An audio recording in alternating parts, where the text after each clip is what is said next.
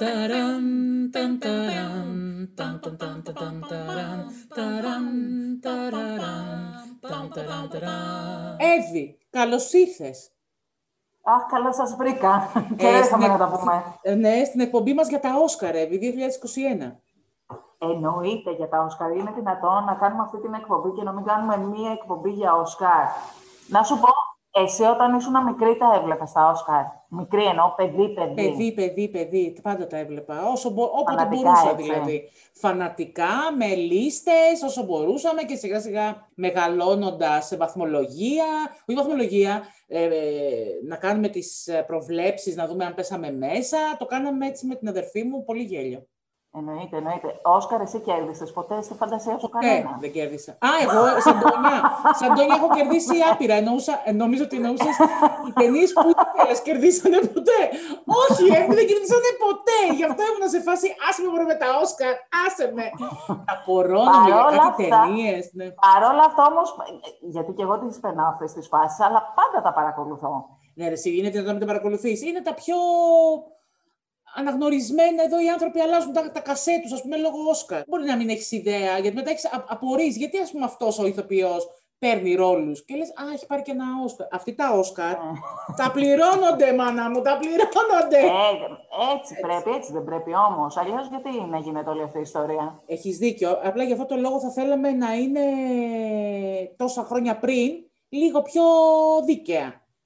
Driving Miss Εντάξει, Daisy. υποθέτω Άσε α- με. αφού, αφού ψηφίζει συγκεκριμένος κόσμος, ε, αυτά που βγαίνουν είναι, ξέρεις, είναι λίγο υποκειμενικά, έτσι κι αλλιώς. Ναι, μωρέ, τώρα δεν έχεις μάθει Συγκεκριμένος κόσμος δεν ψηφίζει, δεν ψηφίζω εγώ, εμένα δεν με ρώτησε κανείς. Συγκεκριμένος κόσμος ε, ψηφίζει, δεν έχεις ακούσει τώρα τι έχει γίνει. Όχι τώρα, έχουν βγει αυτά τα πράγματα με τα lobbying, ας πούμε, για ταινίες. Δηλαδή, όταν βγαίνει μια ταινία, ότι πουσάρουν κάποιους ηθοποιούς. Δεν θυμάμαι τώρα την ταινία που ήταν δύο ηθοποιοί, ας πούμε, πολύ καλοί.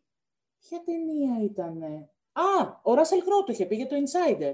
Ότι θέλανε να πουσάρουν, δεν μπορούσαν να πουσάρουν και τους δύο ηθοποιούς στα Όσκαρ, Μμμ. που σημαίνει ότι Ναι. πληρώνουν λεφτά για να, για, προς αυτή την κατεύθυνση, έτσι, κάνουν φοβερό Ε, lobbying. είναι σαν τις καμπάνιες που κάνουν τα κόμματα. Ακριβώς. Και λέει, είχαν ρωτήσει τον, ε, τον ε, Πατσίνο, σαν πιο μεγάλο και πιο γνωστό ηθοποιό, ότι τι θέλεις. Ο Ράσελ Κρού το έλεγε αυτά. Και Ναι. έλεγε, ρε παιδί μου, πόσο ευγνώμων είναι που ο Πατσίνο είπε να πάει το παιδί, ας πούμε. Ο- Το παιδί ήταν ο Ράσελ Κρού. Το παιδί, Ε, ναι, ναι, ναι. ναι, ε, που σάρεται αυτόν, ας πούμε. Ότι είναι ευγνώμων για αυτό το πράγμα. Άσχετα που δεν πήρε το Όσκαρ για το Insider, ρε παιδί μου, το πήρε για το μονομάχο, δεν έχει να κάνει.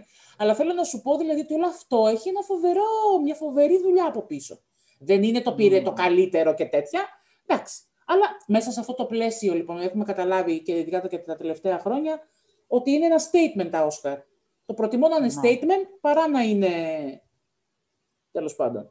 Θα το πάρει η Gwyneth Paltrow επειδή ο άλλος έχει σκάσει λεφτά. Τέλος πάντων, μην τα θυμάμαι τώρα αυτά και φοντώνει. φοντώνει. Μην τα θυμάσαι και συγχύζεσαι εκεί είμαστε Έτσι. και σε κρίσιμη ηλικία. Σωστά. Λοιπόν, να πω λίγο τα, λίγο τα πιο έτσι, τεχνικά. Να πω, ας πούμε, οπτικά εφέ πήρε το Tenet.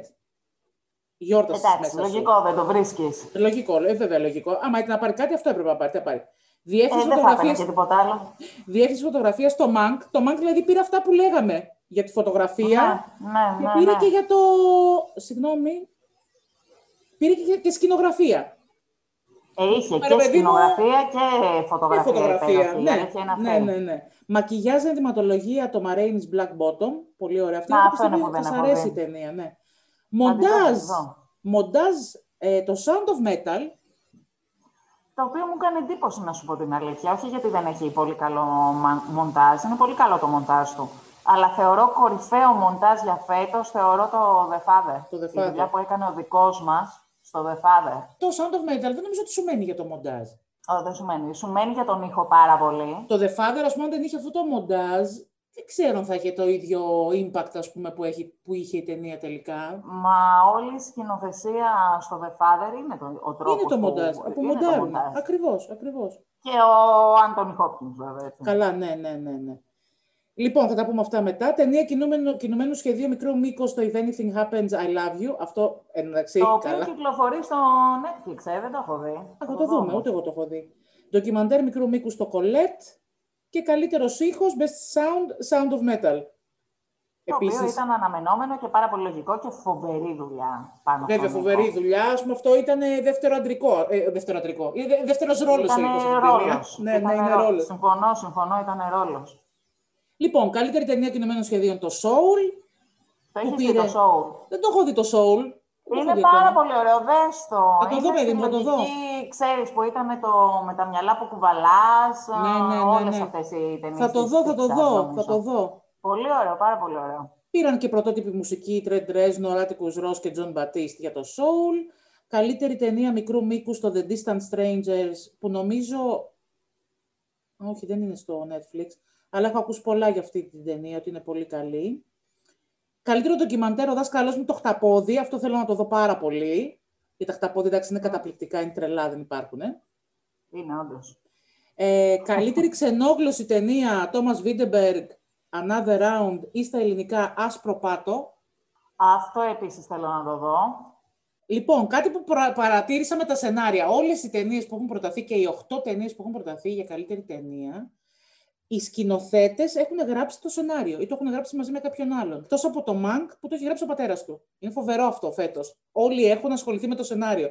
Καλύτερο πρωτότυπο σενάριο Εύη Emerald Fennell, Promising Young Woman. Νομίζω το περιμέναμε. Ναι, δυνατό, δυνατό, δυνατό. Και το καλύτερο διασκευασμένο σενάριο The Father, του Φλωριάν Ζέλερ, που είναι από δικό του... Θεατρικό έργο. Το οποίο είχε ανέβει και στην Ελλάδα, έχω να σα ενημερώσω, με το Σταμάτη Φασουλή στο ρόλο του πατέρα. Δεν το είχα δει, όμως, δεν την είχα δει την παράσταση. Ναι, κάτι Ναι. μου θυμίζει, ναι, ναι. Και ναι, είναι ναι. διασκευή του, του θεατρικού από τον ίδιο τον θεατρικό συγγραφέα, ο οποίος και Και σκηνοθέτησε την σκηνοθέτης, ταινία και θεωρώ ναι. ότι έχει κάνει καταπληκτική δουλειά ως προς την κινηματογραφική διασκευή θεατρικού έργου.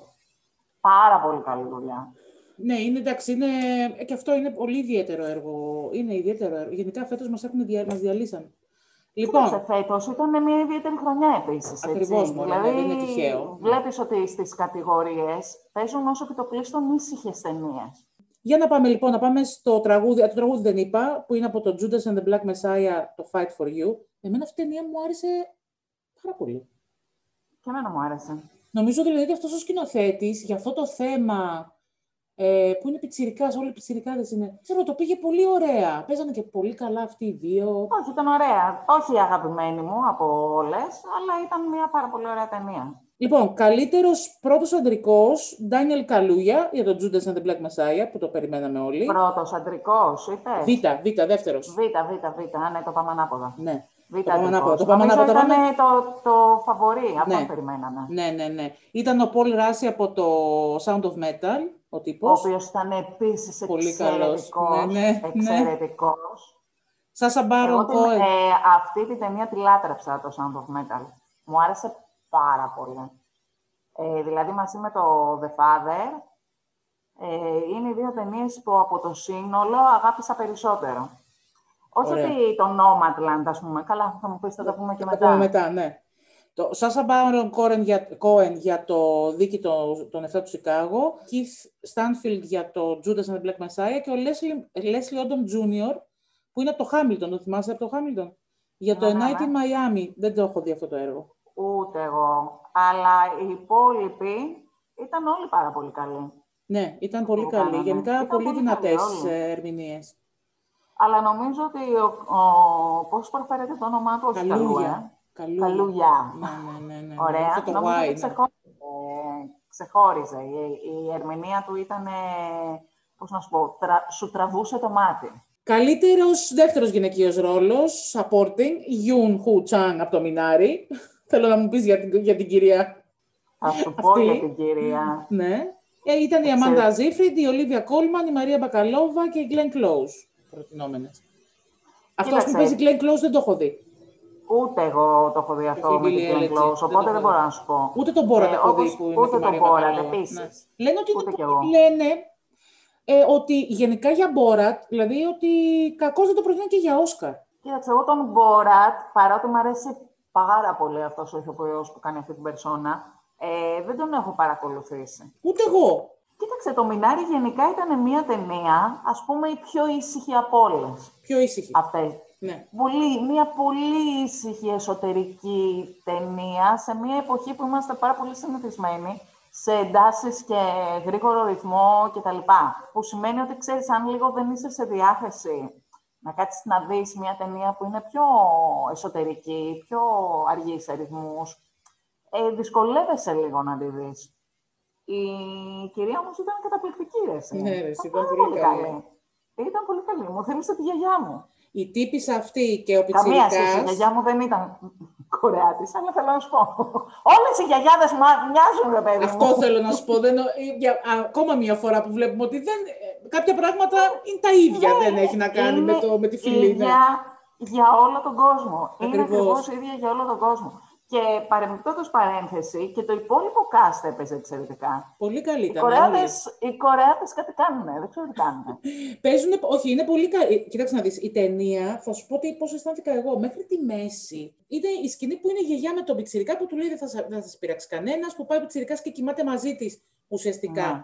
Ε, γιατί έχει αγχωθεί με το πρόβλημα υγείας που αντιμετωπίζει και με το πώς τον αντιμετωπίζουν όλοι. Από εκεί και πέρα η ταινία αλλάζει πάρα πολύ το ρυθμό. Δηλαδή, νομίζω ότι δεν έχει ρυθμό μετά. Είχε τον πατέρα που θέλει να φτιάξει το χωράφι, που δεν βρίσκει, που το παλεύει μόνος του, που έχει τα προβλήματα, που έχουν το παιδί, που έχει τις διαφωνίες με τη γυναίκα του, που έχει τον φοβερό τύπο που έρχεται και τον βοηθάει. Εντάξει, μεγάλο, μεγάλη φυσιογνωμία ο Will Patton τέλος πάντων σε αυτήν την ταινία. Will Patton, Πραγματικά. λέγεται, δεν τον λέω όπως να είναι. Καταπληκτικός. Ο Will Patton, Απορώ ναι. γιατί προτάθηκε και αυτός στους Β. Πολύ καλός. Και μετά, από τη στιγμή που γίνεται αυτό μέχρι που τελειώνει το έργο, έχει δύο-τρεις δύο, τρεις κομβικές στιγμές, που είναι που πάνε στο γιατρό, που τη- τα νέα που τους λέει ο γιατρός, που είναι η γιαγιά, τι παθαίνει η γιαγιά και που είναι και το τέλος. Να πούμε ότι και σε αυτή την εκπομπή είμαστε full στα spoiler εννοείται, με το, με, που η γιαγιά άθελά της καίει τέλος πάντων την πραμάτια του πατέρα. Αυτές οι σκηνές, δεν νομίζω ότι εγώ ε, αισθάνθηκα ότι δεν υπήρχε ρυθμός σε αυτές τις σκηνές. Νομίζω ότι κάτι έγινε. Δεν ξέρω. Έχει λίγο το ρυθμό της, ε, τη- της ζωής, της, της ρεαλιστικής ζωής εννοώ. Δηλαδή στη ζωή κάπως έτσι είναι. Θέλεις να πεις κάτι άλλο για το, για το δεύτερο γυναικείο ή να πάμε στο πρώτο αντρικό, που είναι και από τα αγαπημένα Ε, σου; Ποιες άλλες ήταν Ήτανε, προτινόμενες, είπες, α, για α, τον... ναι, ήτανε η Ζήφριντ για το Μανκ, που εμένα δεν μου άρεσε. Ναι. Η Ολίβια Κόλμαν για Ούτε το εμένα. Father. Καλού, καλούλα ήταν, αλλά η, η κυρία, η Κορεάτης ήταν καλύτερη. Η Ολίβια Κόλμαν για το The Father. Η οποία ήταν εξαιρετική. Ναι. Μαρία Μπακαλόβα για το Borat. Και, το, και η Glenn Close για το Και η Hillbilly Glenn Close που δεν Elegy. τις είδαμε. Ναι. ναι, ναι, έχεις δίκιο, ναι. Δεν τα έχουμε δει αυτά. Η τα- Glenn τα Close δύο δεν θα τελευταία. της, δω- θα της δώσουν ένα συνολικό, μου φαίνεται. Μα κάποια είναι στιγμή, δυνατόν, όλη στην δεν ξέρω καριέρα. το- Δηλαδή, οκ. Να, ας πούμε, βλέπεις τώρα, ας πούμε, Αλλά είναι να σου δυνατόν. πω κάτι. Ε, είναι και θέμα, από την άλλη λες, και γιατί να της δώσουν για αυτή την ταινία, ρε παιδί μου. το Εγώ Όσκαρ την συμφωνώ. οποία- Όχι να του το δώσουν για αυτήν την ταινία. Λέω για τα Όσκαρ αυτό που, λέμε, που λέγαμε πριν. Ναι, Δεν λέω για αυτή ή την ξέρω ταινία. εγώ, θυμ- Θέλω να πω ότι πάρα πολλές φορές δίνουν σε ηθοποιούς Όσκαρ για μια ταινία που λες, μα έχει κάνει πολύ καλύτερες.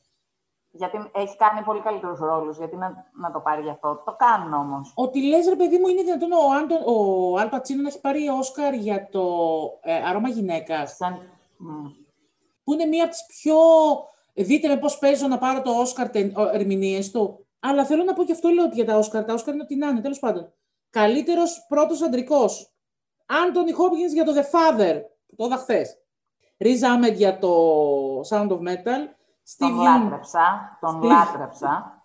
Ερωτεύτηκες, Εύη, άστα αυτά. Ερωτεύτηκα, Steven- ερωτεύτηκα. Steven Yeun για το Minari, Chadwick Boseman για το Marines Black Bottom και Gary Oldman για το Mank. Κοίταξε, είναι όλοι καλοί.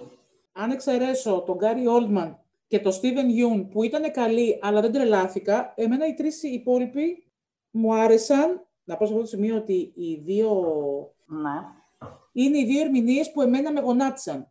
Αλλά νόμιζα ότι με γονάτισαν για δικούς μου λόγους. Του Άντωνι Χόπκινς και της Φράνσις Ναι, Μακδόρμαν. ναι, ναι, πολύ κλάμα, πολύ κλάμα. Εγώ δεν ε, κατάφερα Ναι, να, να... Δηλαδή Κοίταξε, δεν άντεξα. ε, ε, από τις πέντε ερμηνείες της αντρικές, ε, και εγώ αυτούς τους τρεις θα έλεγα, τον Άντωνι Χόπκινς, τον Ριζ Άχμεντ και τον Τσάτουικ Μπόσμαν. συνολικά. Ο Γκάρι Όλτμαν ήταν πολύ καλός στο Μανκ. Ήταν πολύ καλός. Αλλά δεν μου άρεσε η, ταιν- η ταινία συνολικά και νομίζω ότι μερικές φορές αυτός σε επηρεάζει. Ε, Για βέβαια σε παράδειγμα, επηρεάζει. Σε επηρεάζει, είδα, ναι. την, σε επηρεάζει. Είδα τη, την ερμηνεία της Sandra Day, που είναι η, η τραγουδίστρια βασικά, που υποδίθηκε την Billie Holiday. Η κοπέλα όντως είναι καταπληκτική, παίζει πάρα πολύ ωραία. Αλλά η ταινία δεν είναι, πώς να σου πω, ισότιμη της ερμηνείας της Sandra Day. Και αυτό σε επηρεάζει. Λες, ναι, ρε παιδί μου, πάρα πολύ καλή ερμηνεία, αλλά είναι σαν αυτό που λες για τον Αλπατσίνο, ρε παιδί μου, Ακριβώς. στο άρωμα γυναίκας. Λες, ναι, ρε παιδί μου, πες πάρα πολύ ωραία, αλλά. Θα σου θυμίσω και άλλη ερμηνεία. Ρενέ Ζέλβεγκερ, πέρυσι που το πήρε για τον Τζούντι. Εντάξει, ναι, ναι, ναι, ναι, ναι. Δηλαδή, τι, ε, τι ναι. τα δίνεις, δηλαδή αλήθεια τώρα, ας πούμε, αλήθεια, ας πούμε. Αν ξεχώριζα από όλες τις ερμηνείες μία, θα την έδωνα, θα την έδωνα, θα την έδωνα. Να την έδωνες, Θα την έδινα στον Άντωνι Χόπκινς. Αν δεν ήταν ο Άντωνι Χόπκιν στη μέση, θα την έδινα στο Ριζ Άχμετ. Με τα μπούνια κιόλας. Γιατί ξέρεις τι γίνεται, η ερμηνεία του Άντωνι Χόπκιν είναι, πώς να σου πω, απόσταγμα μιας εμπειρίας ε, χιλιάδων ετών στην υποκριτική. Σωστά. Εκατομμυρίων ετών. Ναι. Πρόσεξε όμως το, το φανταστικό με την ερμηνεία του είναι ότι δεν, είναι καθό, δεν έχει καθόλου την επιτίδευση της τεχνικής ε, των τόσων πολλών χρόνων. Το οποίο είναι θαυμαστό να το σκεφτείς ότι ένας άνθρωπος 83 χρονών, που αν υπάρχει άνθρωπος που έχει αποκτήσει ευκολίες, ας πούμε, ή τεχνική, είναι αυτός ο άνθρωπος, ε, δίνει μια ερμηνεία τόσο συγκλονιστικά ε, αληθινή και ρεαλιστική. Δηλαδή, αν κάποιος έχει ζήσει έναν άνθρωπο που είναι σε αυτή την κατάσταση, ε, παθαίνει σοκ. Εγώ έπαθα σοκ με αυτή την ερμηνεία. Γιατί ήταν πάρα πολύ ακριβής σε λεπτομέρειες. Πολύ ακριβής. Ε, και εκτός που η ταινία για μένα ήταν από τις καλύτερες της χρονιάς, αυτή η ταινία, ο τρόπος που διαχειρίστηκε αυτό το θέμα, γιατί το θέμα της άνοιας ή του Αλσχάιμερ, που εδώ δεν έχουμε να κάνουμε με Αλσχάιμερ, έχουμε να κάνουμε με γεροντική άνοια, έτσι είναι ένα θέμα το οποίο έχει παίξει στον κινηματογράφο αρκετά, αλλά συνήθως, ξέρεις, είναι το μάτι του σκηνοθέτη εκτός, απ' έξω και παρακολουθεί την κατάσταση ενός ανθρώπου. Εδώ πέρα η κάμερα είναι το μυαλό που αποσυντίθεται, ας πούμε, του πρωταγωνιστή. Ε, αυτή ήταν η διαφορά. Αυτό την κάνει ιδιαίτερη. Ε, και γι' αυτό μου άρεσε και πάρα πάρα πολύ. Από εκεί και έπειτα, η ερμηνεία του, του Αχμετ είναι επίσης μια ερμηνεία που είναι ε, στις λεπτομέρειες πάρα πολύ προσεγμένη. Ε, και είναι επίσης μια ταινία που η κάμερα ή μάλλον ο τρόπος που διαχειρίζεται σκηνοθετικά τον ήχο είναι μέσα από, από τον εγκέφαλο, από τα αυτιά, ας πούμε, του ανθρώπου που παθαίνει, που, που αρχίσει και χάνει την ακοή του, το οποίο έχει πάρα πολύ ενδιαφέρον. Ή υπάρχει, ξέρεις, μία το βλέπεις από αυτή την πλευρά, μία ακούς τους ήχους που ακούνε οι άλλοι, μία ακούς του, τους ήχους που αρχίζει και δεν ακούει αυτός. Μια εξαιρετική δουλειά, η οποία όμως δεν, δεν ήταν, πώς να σου πω, απλώς ζήτημα τεχνικής. Ο ήχος δημιουργούσε, ακολουθούσε την ψυχολογία του χαρακτήρα. Ε, αυτό ήταν εξαιρετικό για αυτή την ταινία. Και αυτός ο ηθοποιός, τον οποίο δεν θυμάμαι που τον έχω ξαναδεί, ήταν επίσης πάρα πολύ ακριβής ε, σε σχέση με την ψυχολογία ενός ανθρώπου που είναι πρώην χρήστης και ζει το μεγαλύτερο στρες που θα μπορούσε να ζήσει στη ζωή του από τη στιγμή που είναι και μουσικός. Δηλαδή, φαντάζομαι για έναν μουσικό, ε, ο συγκεκριμένος είναι δράμα, για έναν μουσικό όταν να χάνει την ακοή του πρέπει να είναι το... Ε, θρύλε, ταινία θρύλε. Έτσι, τρέλα. Οπότε εγώ αυτές τις δύο ερμηνείες θα έβαζα αλλά νομίζω ότι θα το δίνω στον Άντωνη και εγώ. Κοίταξε να δεις, ε, μόλις δεις το Marainis Black Bottom, θα μου πεις και για τον Chadwick Boseman, γιατί η αλήθεια είναι ότι κάνει, έχει, επειδή και αυτή είναι από θεατρικό, ε, κάνει μια πολύ ωραία ερμηνεία και αυτός. Με το Marainis Black Bottom μου έκανε εντύπωση που δεν ήταν στην καλύτερη ταινία, ναι. Λοιπόν, καλύτερος πρώτος γυναικείος, Φράνσι Μακδόρμαν. Φράνσι. Nomadland. Τρίτο, τρίτο, πρώτο. Νομίζω ότι δεν υπάρχει άλλη που να έχει πάρει τρία πρώτα. Δεν ξέρω η Κάρμιν ε, Όχι, Μέριλ, Μέριλ. Τρία πρώτα. Έχει πάρει, έχει πάρει ένα, δε, ένα δεύτερο η Μέριλ. Έχει πάρει και για δεύτερο. Ναι, έχει πάρει το Kramer vs. Kramer.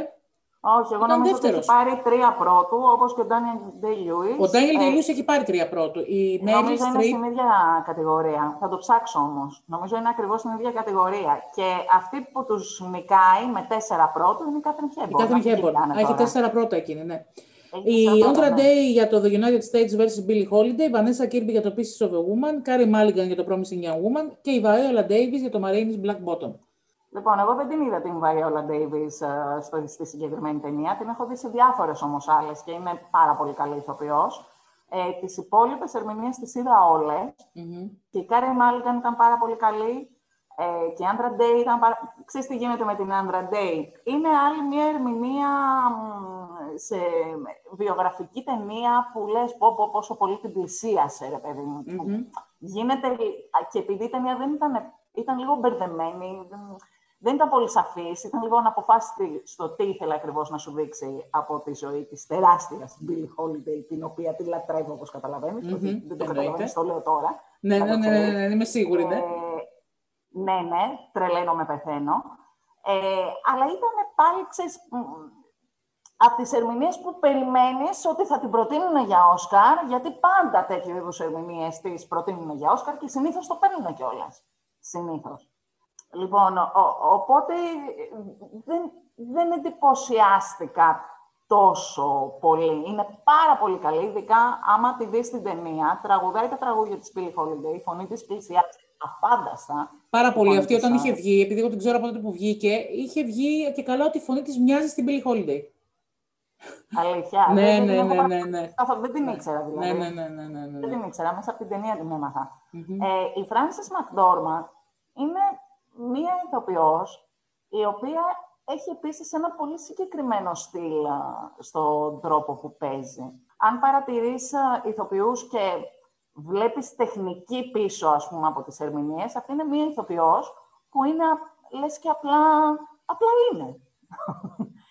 Οι χαρακτήρες. Δεν της. υπάρχει. Ε, Δηλαδή, Εύη, δεν ε, υπάρχει. Δεν, δεν αισθάνεσαι ότι παίζει. Frances McDormand ε, μου θυμίζει σε αυτή την ταινία η θλίψη που έχει στο μάτι της, η οποία υπάρχει χωρίς ούτε να κλαίει, ούτε, απλά υπάρχει αυτό το πράγμα. Μου θύμισε τον Anthony Hopkins στο Remains of the Day, με αποτέλεσμα να κλαίω από τη, από τη στιγμή που ξεκίνησε η ταινία. Εγώ είχα θέμα, δεν μπορώ να παρακολουθήσω. Όπως και στο Remains of the Day, με το που βλέπω τον Anthony Hopkins, λέω υπάρχει πρόβλημα εδώ, κάποιο πρόβλημα υπάρχει και δεν μπορούμε να το λύσουμε.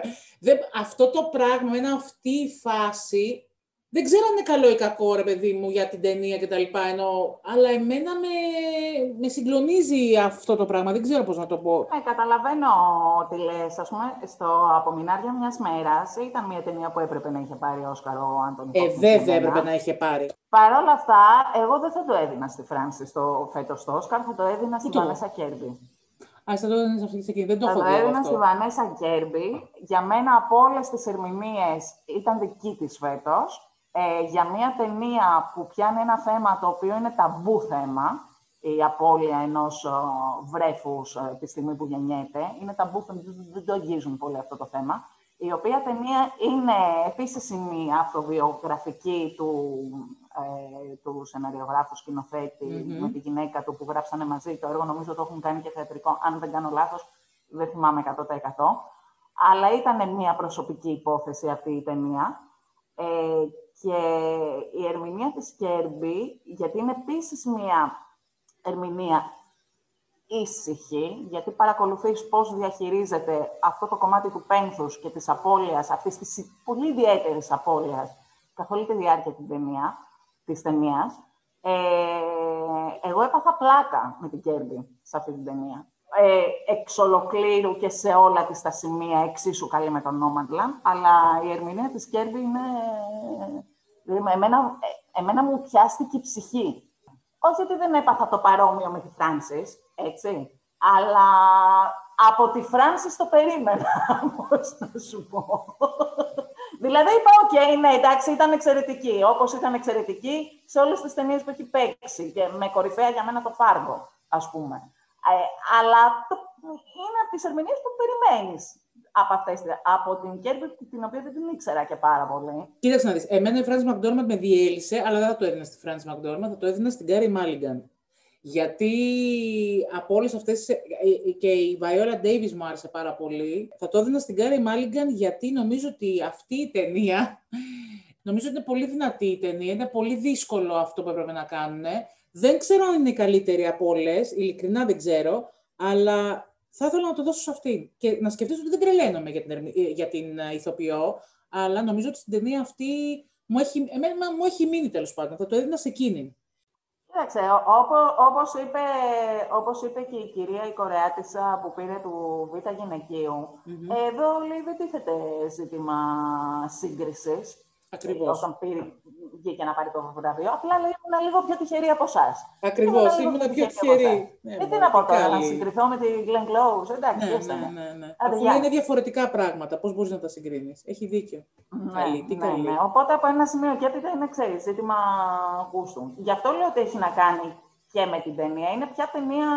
Ακριβώς σε συγκινεί περισσότερο για τους δικούς σου λόγους. Ναι, και εμένα η, η ταινία, ας πούμε, το, γι' αυτό σου λέω το Promising Young Woman, εγώ στο Promising Young Woman δεν είχα την ε, αντίδραση που είχα στο Nomadland. Απλά σαν ταινία θα ήθελα να έχει πάρει παραπάνω από το... Εγώ δηλαδή θα το έδινα σε αυτήν την ταινία, το Όσκαρ. Εννοείς συνολικά για το καλύτερο Συνολικά, ταινίας; συνολικά, ναι, ναι, ναι. Αυτή έχω, έχω επιλέξει. Πάμε στη σκηνοθεσία. Το πήρε η Chloe Zhao για το Nomadland.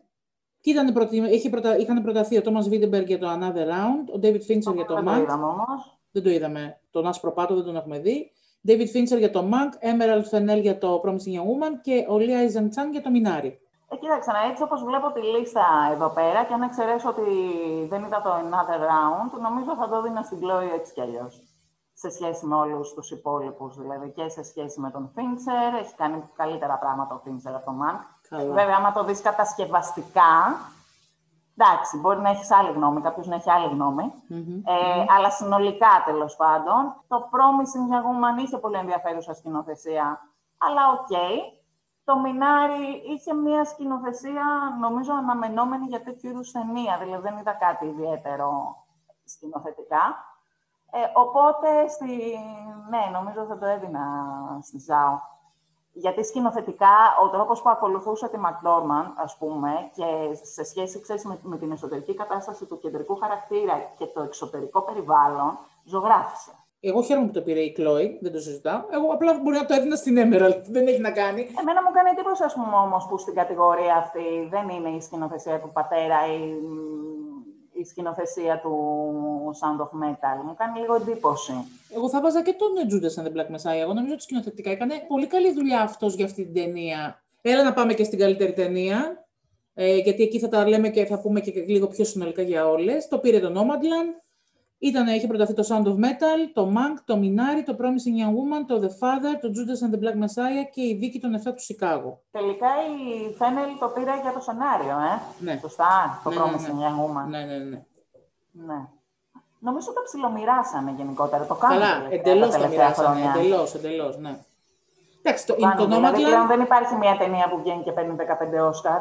Όχι, αλλά το Nomadland πήρε αρκετά, ας πούμε. Αν σκεφτείς ότι πήρε καλύτερη ταινία, καλή... θα μπορούσαν να είχαν μοιράσει και το σκηνοθεσίας ταινίας. Α πούμε, αυτό δεν το μοιράσανε. Πες μου, ποιε 1, 2, 3, 4, 5, 6, 7, 8. Από τις 8, αν σου έλεγα βγάλε μια πεντάδα, ποια πεντάδα θα έβγαζες; Nomadland, Sound of Metal, uh, Promising Young Woman, Father και Judas and the Black Messiah. Ναι, συμφωνώ. Θα συμφωνήσω. Ναι, η δίκη των 7, ούτε εγώ καταλαβαίνω πώς βρέθηκε εκεί πέρα. Η οποία είναι μια ταινία, ε, μια, τη βλέπεις δηλαδή πάρα πολύ ευχάριστα. Κυριακή μεσημέρι στο Μέγκα. Ναι. ναι, πολύ δυνατή ατάκα, αλλά ούτε βαθύνει ιδιαίτερα σε ένα τεράστιο θέμα. Ακριβώς. Ε, ναι, συμφωνώ. Δεν υπήρχε λόγος να είναι εκεί. Ξαναλέω το Μανκ, αν δεν είχε γίνει όλος αυτός ο ντόρος, θα έλεγα μια ταινία που τεχνικά καταλαβαίνω ότι αξίζει, θα την έβαζα σε πολλά τεχνικά μέσα, αλλά σε καμία περίπτωση καλύτερη ταινία. Εμένα ξέρεις τι με κόλλησε στο Nomadland. Μια πες. Δεν καταλαβαίνω, ενώ οι χαρακτήρες, οι υπόλοιποι που είναι αληθινοί χαρακτήρες, έτσι πως παρουσιάζει, βλέπεις, καταλαβαίνεις πάρα πολλά για αυτούς. Για την πρωταγωνίστρα δεν καταλαβαίνω πάρα πολλά. Γιατί, ε; εγώ κατάλαβα πάρα πολλά. Ήταν πολύ συγκεκριμένο. Έχει μια, θέλω να πω ότι κουβαλάει, Ναι, ναι, αλλά δεν, δεν αισθάνεσαι ότι ακόμα και στο τέλος κουβαλάει... Δεν, έχει, δεν ξέρω αν έχει λυτρωθεί από κάτι. Δεν ξέρω αν το ζήτημα είναι να λυτρωθείς από κάτι. Ε, κοίταξε, να σου πω κάτι. Για παράδειγμα, για παράδειγμα, στο Sound of Metal, ναι, στο τέλος αντιλαμβάνεσαι ότι ο χαρακτήρας, ο κεντρικός ήρωας, φτάνει κάπου με τον εαυτό του, τέλος πάντων. Δεν ξέρω αν λυτρώνεται, αλλά Αυτό θέλω να πω. Ναι, δεν το λέω. Τη λύτρωση δεν τη λέω και καλά να είναι happy end, ενώ ότι κάπου φτάνεις. Ναι, και αυτή στο φτάνει. Promising Young Woman επίσης. Ναι. Υπάρχει μια ολοκλήρωση. Και στο The Father, ακόμα και στο The Father. Μμ, Ναι, βέβαια η κατάσταση είναι τέτοια στο The Father που δεν, Που ξέρω δεν τι έχει πράγμα τέλος, μιλάμε ακριβώς. αλλά θέλω να πω Ναι. ότι ε, έτσι πως το τελειώνει η ταινία, έχει Το για Judas and the Black Messiah, Επίσης, έχει. Αυτός ο τύπος, ρε παιδί μου, τώρα δεν θυμάμαι και τα ονόματα, πρέπει να τα έχω μπροστά. Ποιος που ο έπαιζε ηθοποιός; τον- Που έπαιζε τον Τζούντας ουσιαστικά. Α, ο, Ε, ο, ο Stanfield. οποίος εμφα- εμφανίζουν, εμφανίζουν και αποσπάσματα από συνέντευξη που είχε Μμμ. δώσει στην πραγματικότητα, Στην και εγώ τη πραγματικότητα. βρήκα ανατριχιαστική, δεν ξέρω. Ανατριχιαστική. Α, Από όλη την ταινία, ε, αυτά τα κομμάτια ήταν που έλεγα «Χριστέ μου, τι γίνεται». Ο οποίος αφού διάβασα, αφού έδωσε αυτή τη συνέντευξη, αυτοκτόνησε μετά. Το διάβασα κι εγώ, ναι. Ε, όχι, εγώ νομίζω ότι το Nomadland, θα σου πω το εξής. Πρόσφατα, θα στο στείλω link επίσης, να το βάλεις, έχει ενδιαφέρον. Ωραία. Ε, πέτυχα κάπου ε, την ιστορία μιας α, Κινέζας μεσήλικης, γύρω στα 50-55, η οποία ε, παντρεύτηκε, ξέρεις, με συνοικέσιο, όπως τα περισσότερα, οι περισσότερες Κινέζες εκείνης της εποχής, ε, που μεγάλωναν στην επαρχία την Κινέζικη κτλ. Και έζησε για πάρα πολλά χρόνια με έναν άντρα ο οποίος ήταν αδιάφορος και, βαν, και βίαιος. Ε, μεγάλωσε την κόρη της και ξαφνικά, αφού τα ολοκλήρωσε όλα αυτά, είπε ότι ξέρεις κάτι, εγώ παίρνω το αυτοκίνητό μου και φεύγω. Και πήρε το αυτοκίνητό της και γυρνάει όλη την Κίνα και ανεβάζει στο Instagram, δεν ξέρω, ε, τις περιοχές που πάει και επισκέπτεται. Και βλέπεις ξαφνικά μια γυναίκα η οποία είχε ζήσει μια ζωή σε ένα κουτί πάρα πολύ συγκεκριμένο, η οποία παίρνει αυτή την, υπο- την απόφαση, παίρνει, ξέρω εγώ, ότι παίρνει από τη σύνταξή της, γεμίζει ένα αυτοκίνητο και σου λέει, «Ξέρεις κάτι, πάω να κάνω κάτι για τον εαυτό μου. Εδώ, σε αυτή την ιστορία, ας πούμε, έχεις μια πολύ ξεκάθαρη, ε, πώς το λένε, οπτική ενός ανθρώπου που κάνει κάτι για έναν συγκεκριμένο λόγο. Ποιος είναι ο λόγος αυτός; Ε, Αυτό ποιος δεν είναι ο έχω λόγος καταλάβει εγώ. που πει- Στο Nomadland εννοείς; Μμμ. Γιατί δεν λέω για το Nomadland, λέω για την Κινέζα. Θέλω να πω ότι είναι μια συνειδητή επιλογή ενός ανθρώπου που αποφασίζει ότι αρκετά θέλω να κάνω κάτι για τον εαυτό μου. Στην περίπτωση της uh, McDormand στο Nomadland, έχεις μια γυναίκα που δεν παίρνει την απόφαση, γιατί υπάρχουν άνθρωποι που συνειδητά επιλέγουν να ζουν αυτή την ομαδική ζωή. Μμμ. Ναι, ναι, Υπάρχουν ναι, και ναι. άνθρωποι που τους συμβαίνει. Και οι περισσότεροι είναι άνθρωποι που τους συμβαίνει. Αυτή Θέλω δεν να είναι πω έτσι ότι όμως. Ε, είναι περίπου έτσι, από την άποψη ότι χάνει τη δουλειά της, χάνει το σπίτι της, χάνει τον άντρα της, Έχει χάσει τον άντρα Και της, μπαίνει. μετά χάνει το, Και- το σπίτι της μετά χάνει το σπίτι. Ναι. ναι. Και μετά Θέλω να πω αποφασίζει... έχει μια, μια, σειρά, μια σειρά από απώλειες Μμμ. ε, και μπαίνει σε αυτή τη ζωή όχι ως ακριβώς, συνει- μπορεί να γίνεται συνειδητή επιλογή στην πορεία, εγώ αυτό κατάλαβα τέλος πάντων, μπορεί να γίνεται συνειδητή επιλογή στην πορεία, ε, αλλά ξέρεις, ο τρόπος που, που μπαίνει σε αυτή τη ζωή δεν είναι ακριβώς επιλογή. Δηλαδή, αν δεν είχε πεθάνει ο άντρας της, δεν το έκανε. Καταλαβαίνεις τι λέω. Ε, νομίζω ότι είναι μια ταινία που σου δείχνει ότι μερικές φορές συμβαίνει η ζωή. Και ακολουθείς έναν δρόμο, γιατί προσπαθείς να τα βρεις και με τον εαυτό σου και με το τι γίνεται γύρω σου και με, με όλα τα πράγματα που σε απασχολούν. Και το ζήτημα δεν είναι να τα λυτρωθείς. Το ζήτημα είναι να βρεις αυτές τις στιγμές ησυχίας. Καταλαβες; Και νομίζω ότι αυτό το έδειχνε πάρα πολύ σε σχέση με, με, με, με το εξωτερικό περιβάλλον, ε, τη φύση, τη σχέση με τους ανθρώπους, τη, την προσφορά σε επίπεδο, ξέρεις, πάρε ένα σάντουιτς, δώσε με έναν αναπτήρα και όλο αυτό που δείχνει αυτή η ταινία. Και βασικά σου δείχνει, ρε παιδί μου, ότι όλο είναι δρόμος. Από τη στιγμή που είναι όλα δρόμος, δεν υπάρχει κατάληξη. Οπότε και τι να σου δείξει έναν άνθρωπο ο οποίος έχει. Όλα είναι δρόμος. Και... Απελευθερωθεί, ας πούμε, και έχει αναπτύξει. Μα οι άλλοι. Αυτό, προσπα... αυτό σου λέω ότι οι πραγματικοί χαρακτήρες είναι απελευθερωμένοι. Ναι, αλλά βλέπεις οι βασικοί δύο, δύο χαρακτήρες που βλέπεις ότι είναι απελευθερωμένοι είναι άνθρωποι που η μία γυναίκα πεθαίνει. Mm-hmm. Έτσι. Και ο άλλος, ο οποίος είναι κάτι ναι. γκουρού αυτής της ιστορίας. Ε, και έχει χάσει το παιδί του και είναι και σε αρκετά προχωρημένη ηλικία. Θέλω να πω μερικές φορές, ξέρεις, δεν σου έρχεται η, η ανακούφιση ή η λύτρωση. Την αφήνεις στο δρόμο. Δεν έχει φτάσει κάπου. Εγώ αυτό προσέλαβα. Αυτό που μου λες, εγώ το καταλαβαίνω πολύ σε θεωρητικό επίπεδο. Απλά λέω ότι πρακτικά μας δείχνει μια γυναίκα η οποία παίρνει την απόφαση να ζήσει στο βανάκι της, μια χαρά, και στο τέλος είναι μια γυναίκα που ταξιδεύει στο βανάκι της. Ναι. Δεν ξέ... Το ίδιο πράγμα έγινε, δηλαδή. Έγινε... Αυτό, αυτός σου εξηγώ. Εγώ κατάλαβα ότι αρχικά δεν ήταν ακριβώς επιλογή, ήταν οι συνθήκες και γίνεται επιλογή στο τέλος. Μα αυτό, που της λέει η αδερφή της, ας πούμε, θα αυτό που της λέει η αδερφή της ότι θα μπορούσες να έχεις έρθει και να μείνεις εδώ, δεν είναι επιλογή. Και λέει εκείνη, μα δεν μπορώ να το κάνω αυτό. Ναι, αυτό σου λέω. Ότι κατά τη διάρκεια επιλέγει αυτό. Γι' αυτό σου λέω ότι δεν καταλαβαίνω το χαρακτήρα. Εγώ νομίζω ότι από την αρχή προτιμά να ζει έτσι. Εγώ δεν το κατάλαβα αυτό, το να σου πω την αλήθεια, γιατί εγώ κατάλαβα ότι αν δεν είχαν πάει όλα σκατά με το εργοστάσιο και αν ο άντρας της δεν είχε πεθάνει και αν τέλος πάντων κι αν κι αν κι αν, δεν θα ήταν εκεί. Αυτό λέω, ότι, ότι όταν, γίνανε, μα όταν γίνανε όλα αυτά τα πράγματα, στάνταρ θα είχε την επιλογή να πάει στην αδερφή της. Το σπίτι δεν είναι το πετόν, ας πούμε, είναι οι αναμνήσεις, είναι ε, ε, αυτό. Είναι, φαίνεται ότι είναι επιλογή της ως ένα βαθμό από την αρχή. Δεν έχει δηλαδή τέτοια κολλήματα εκείνη ότι πρέπει να είναι σε τέσσερις τείχους για να αισθάνεται ότι είναι στο σπίτι της. Την κλείνει αυτό το πράγμα. Την ίδια στιγμή καταλαβαίνουμε ότι ε, ακόμα πενθεί, γιατί προσπαθούσα να καταλάβω πότε πέθανε ο άντρας της και μετά κάπου λέει ότι ο άντρας της πέθανε πρώτα και μετά έκλεισε το, εργοτάξι, το εργοστάσιο τέλος πάντων και μετά έφυγε. Ναι. Γιατί εκείνη επέλεξε να μείνει στο σπίτι ε, που έμενε με τον άντρα της ακόμα και όταν πέθανε ο άντρας της.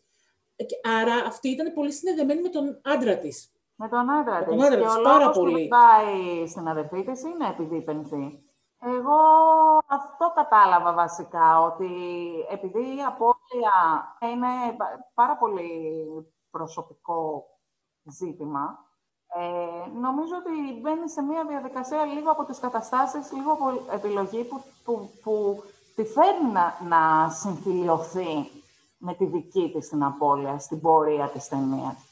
Ε, ναι, με τον ίδιο τρόπο που συμφιλιώνεται ο Ρις Άμετ ε, στο Sound of Metal, ας πούμε, στο τέλος. Και αυτός κάνει ένα παρόμοιο ταξίδι, με άλλο τρόπο, έτσι, γιατί και αυτός βρίσκεται σε μία, σε μία δομή που υπάρχει μία κοινότητα πολύ συγκεκριμένη και στο τέλος, ας πούμε, της ταινίας βλέπεις ότι υπάρχει μία συμφιλίωση με την απώλεια της ακοής που γι' αυτόν είναι η απώλεια της ταυτότητάς του στην πραγματικότητα. Αντιστοίχως για τον Άντωνι Χόπκιν, η απώλεια του εαυτού βρίσκει λίγο στο τέλος μια ανακούφιση στην αγκαλιά μια νοσοκόμας. Μια συμφιλίωση. Ναι, δηλαδή, αυτό λέω. Σε αυτές τις ταινίες που λες, φάνηκε πολύ πιο ξεκάθαρα αυτό που λες. Δεν μπορώ να. Δεν την είδα συγκινησιακά, αλλά μου μαλάκωσε την ψυχή όταν την είδα. Μου άρεσε, με ηρέμησε δηλαδή σαν ταινία.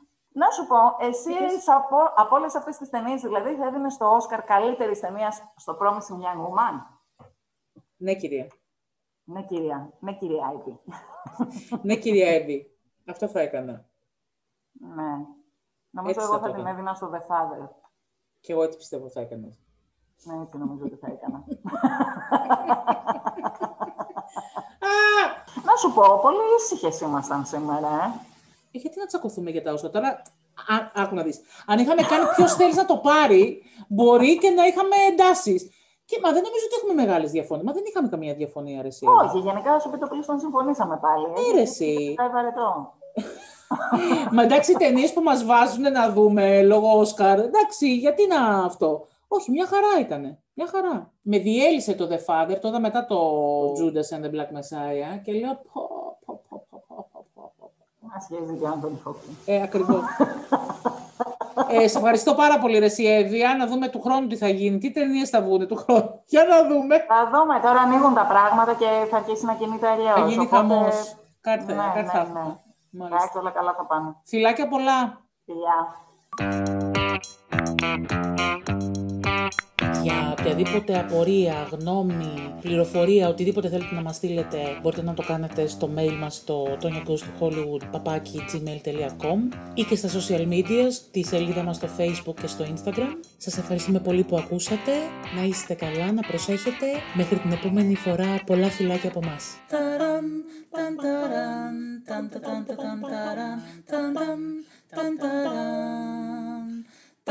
ταραν,